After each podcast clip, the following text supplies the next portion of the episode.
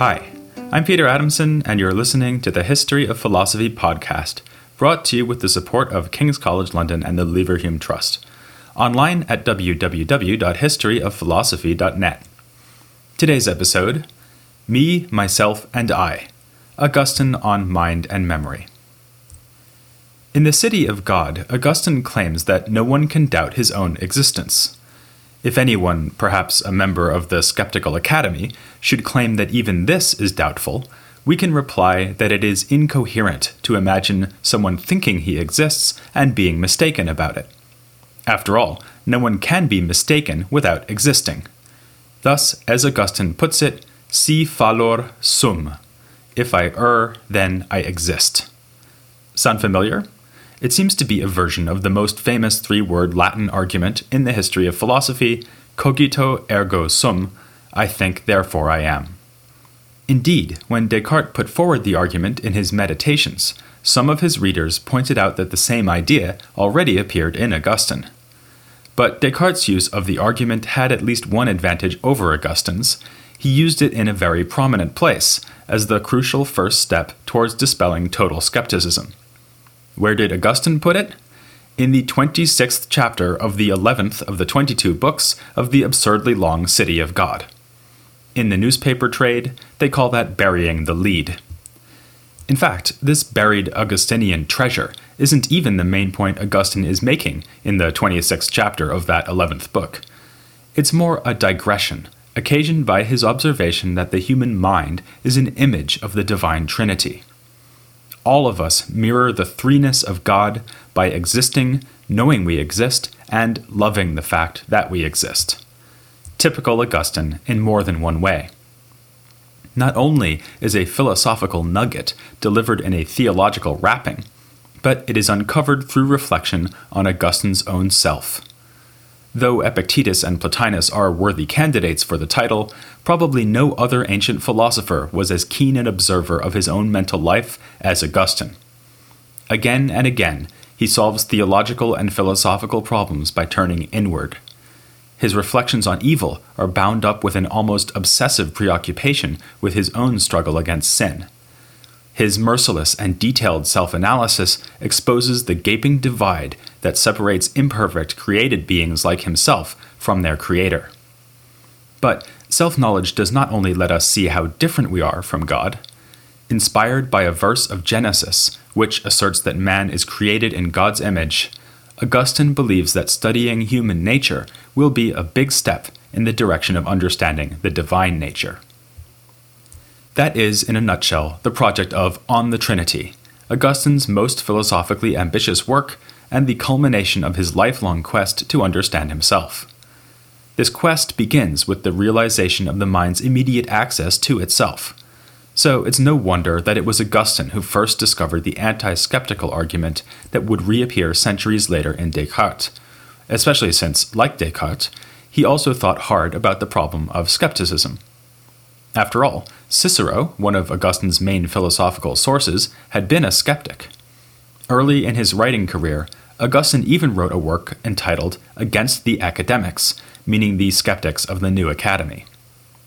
Here, he didn't yet formulate the argument, if I err, I am, found in the City of God, but he identified other types of infallible knowledge, including truths of logic and mathematics. In another earlier work, On Free Choice of the Will, he does make the point that no one could be mistaken about whether they exist.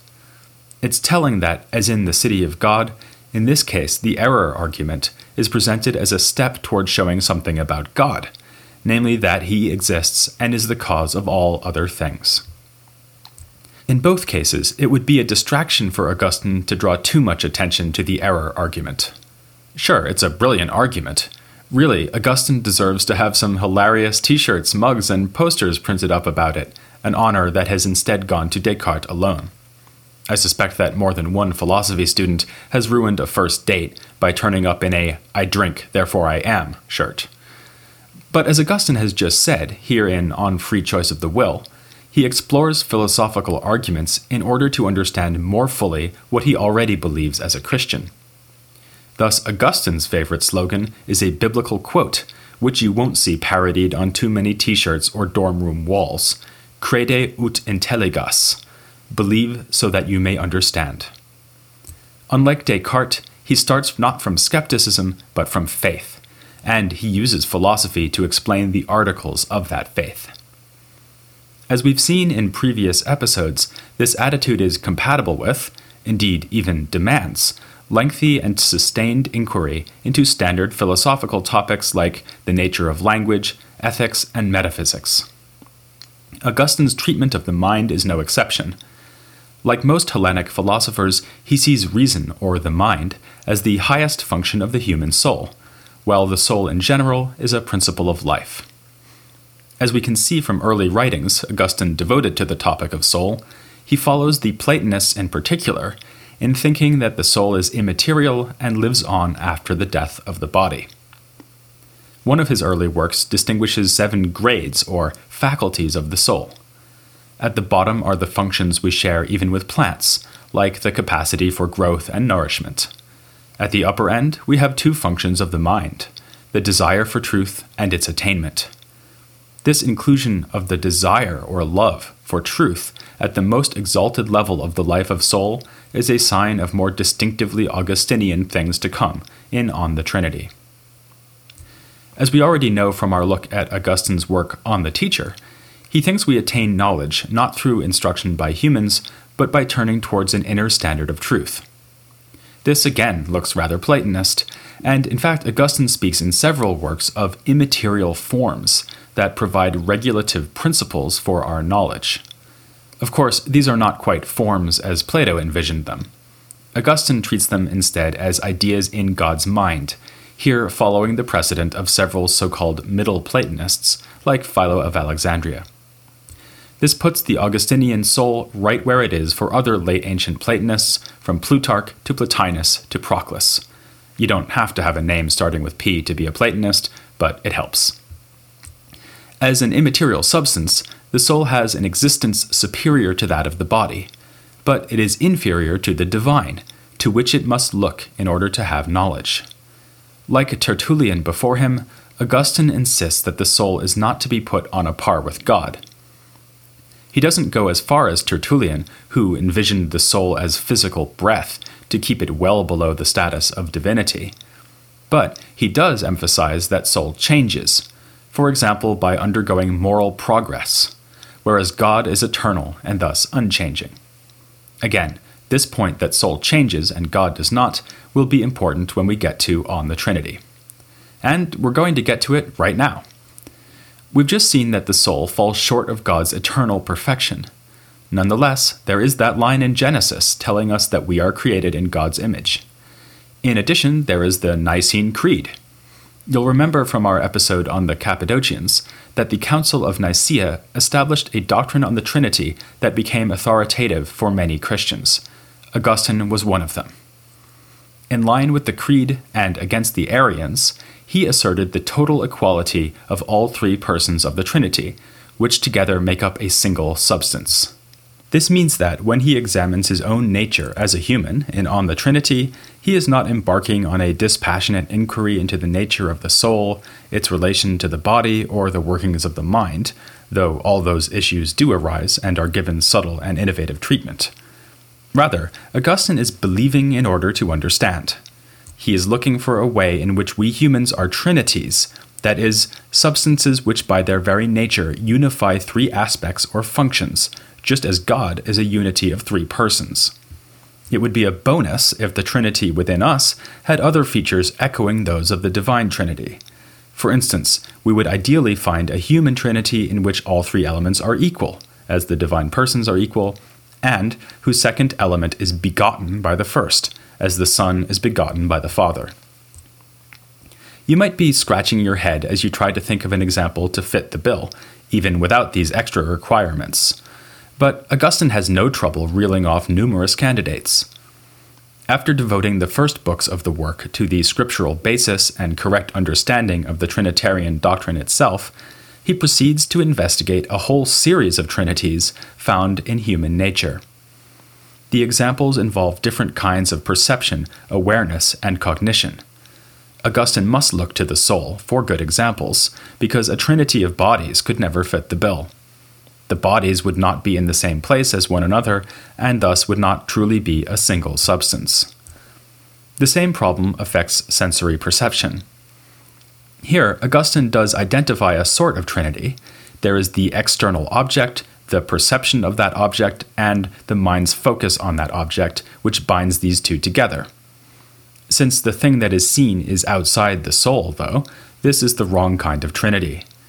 Suppose, for instance, that you are at the zoo and stop to look at a giraffe. The giraffe is separate from and independent of your power of eyesight as is proven by the fact that when the giraffe lopes back into its pen, you can no longer see it. Cases like this teach Augustine two lessons. The first is that the Trinity we seek must be entirely within ourselves. If any of the three members of the human Trinity is outside us, it will be separate and independent, like the giraffe. That would be a major disanalogy with the case of the Divine Trinity, so we need to avoid it. The second lesson is that human will, or intention, binds together the mind with its objects. In the case we just looked at, it is the mind's intention to see the giraffe that produces an act of vision, at least as long as the giraffe stays where we can see it. Bringing these two lessons together, the promising strategy would be to look for a case where the mind wills or intends to know something inside itself. And, as luck would have it, this happens all the time whenever I think about something I know, or imagine something, or remember something. In these cases, I am not relying on something outside of me. If I consider the Pythagorean theorem, imagine a giraffe that is painted blue, or remember the name of my favorite high school teacher, I am turning my mind's attention to what is already inside it. So, in all such cases, there are three things. First, the mental content the theorem, the imaginary blue giraffe, or the teacher's name. Secondly, the mind's grasping of its own content. It's thinking about what it knows, imagines, or remembers. Third, the mind's intention or will to grasp its own content with these mental acts. It is this willing that explains why the mind is entertaining the specific content that it has chosen. For instance, by remembering the favorite teacher, instead of the teacher who made you stay after school that time just because you were drawing pictures of blue giraffes instead of paying attention in class. Augustine, in fact, sees memory as particularly crucial for his project. It is involved even in the other cases of knowing and imagining. When we reflect on previously acquired knowledge, we are remembering what we know. And when we imagine new things, we are combining images we have experienced before, such as blue and giraffe. So, Augustine's fascination with memory is part and parcel of his interest in self knowledge. Not only does memory turn up prominently in On the Trinity, but Augustine discusses it at length in the tenth book of the Confessions.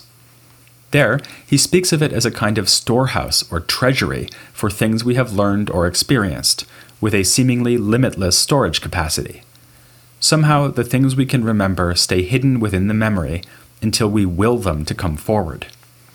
This may be more or less difficult, with some things coming to mind immediately, others hovering just out of reach, as when a word is on the tip of the tongue. But is it really the things themselves that are the objects of memory? After all, I can remember things that are no longer present, and even things that no longer exist. Augustine concludes from this that, at least in some cases, what the memory produces for us is not the thing we remember, but an image of that thing.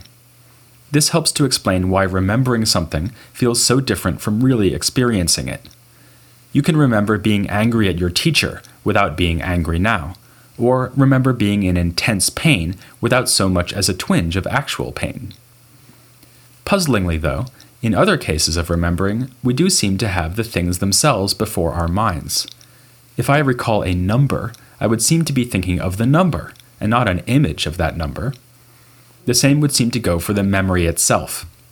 It seems absurd to suppose that when I remember my own memory, I am getting at only an image of that memory. Which leads Augustine to a puzzle within a puzzle. If memory can remember itself without an image, then it must be able to remember forgetting in the same way. But if this happens directly and not by an image, so that forgetting just is the content of my memory, won't this mean that we are having a mental act that is both a remembering and a forgetting? That puzzle might itself provoke us to a memory of Augustine's similar point in On the Teacher, that the word nothing must be a sign, but it is hard to see what it could be a sign of. Puzzled though he may be, here in the Confessions, Augustine reaches a firm conclusion that is of great relevance to On the Trinity. He is enough of a Platonist to think that he is his own mind, and this means that he is his own memory. After all, in remembering his mind, he is doing nothing more nor less than getting access to himself. Memory, then, is starting to look like it may offer the Trinity we have been looking for. Since the remembered thing or image is within us, we can avoid the problem that arose in the case of seeing, where one element of the Trinity was separate from the others. By contrast, the memory, what it remembers, and the will to remember are all the same thing, namely the mind itself. The three are therefore one substance. Augustine also gets bonus points. The three seem to be equal to one another, and this trinity even seems to involve a case of internal begetting, just like the divine trinity, when we recall something, the mind causes an episode of remembering through an act of will, which is tantamount to begetting its own content within itself. Though Augustine's score sheet is drawn up in accordance with Christian theology, he's incidentally aiming at that most Hellenic of goals to fulfill the Delphic command, Know thyself. Unlike philosophers who identified the mind or soul with some kind of body, like fire or air, Augustine thinks self knowledge means an immaterial mind knowing itself. This might sound like just more Platonism, but to say that would be doing Augustine a disservice. Think of Plotinus's treatment of the perfect self knowledge possessed by intellect. He argued that such a self thinking or self knowing intellect could not be the first principle, as Aristotle had claimed, because it would necessarily fall short of perfect unity by having two aspects. It would be both what thinks and what is thought, both the knower and the known. Augustine goes this one better by seeing self knowledge as involving not just duality, but trinity. There is not only the mind as subject and object of its own mental act, but also the mind's will, which makes such mental acts possible.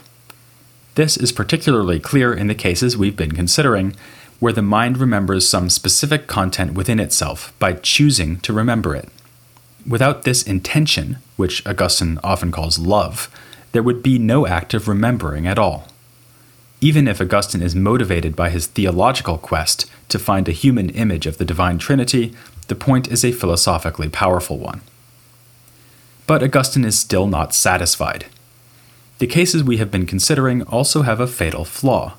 We go from remembering one thing to remembering another, the content of our thought constantly changing. In a sense, of course, the target of thought never changes, because in each case the mind is thinking about itself. But there is change here nonetheless, and hence a disanalogy to the divine case. To some extent, this is unavoidable. As a created thing, the human mind is inevitably subject to change. Yet, we can do a little bit better by leaving aside the acts of thinking and remembering that come and go from moment to moment. These may seem to constitute the whole of our mental life. But in a bold move, Augustine proposes that the mind never ceases to know, remember, and love itself. Our mental life does not consist only of fleeting thoughts and images, but an enduring self awareness. He even goes so far as to say that the mind's presence to itself from moment to moment is a kind of memory. Thus, we can say that you are remembering yourself right now even if it is more usual to use the word memory when we are grasping images of things in the past. Obviously, permanent self awareness, by virtue of its very permanence, offers a better image of the eternal divine Trinity than the other human trinities we have considered. But we shouldn't get carried away and think that all humans necessarily have an adequate understanding of their own selves. Far from it. Even many philosophers, clever though they were, falsely believed that the soul is some sort of body. They made the mistake of adding an extraneous bodily image to the mind's basic awareness of itself. And they were not alone. In fact, it is almost impossible for us to free ourselves from physical images when we think of our own minds.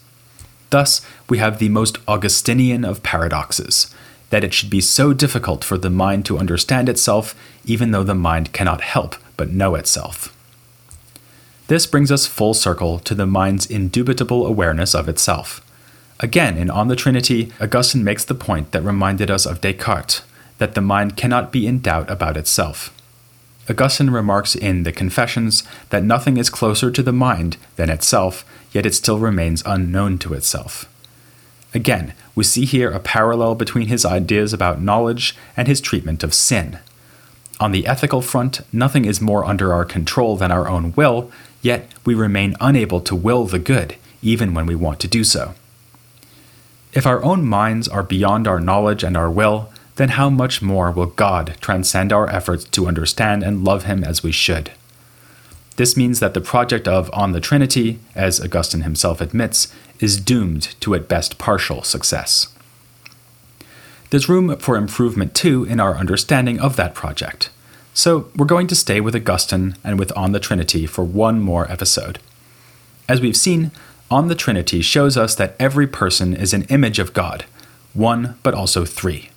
So, I'll give you three good reasons why you should join me next time Charles Brittain. He'll be my guest next time here on the History of Philosophy without any gaps.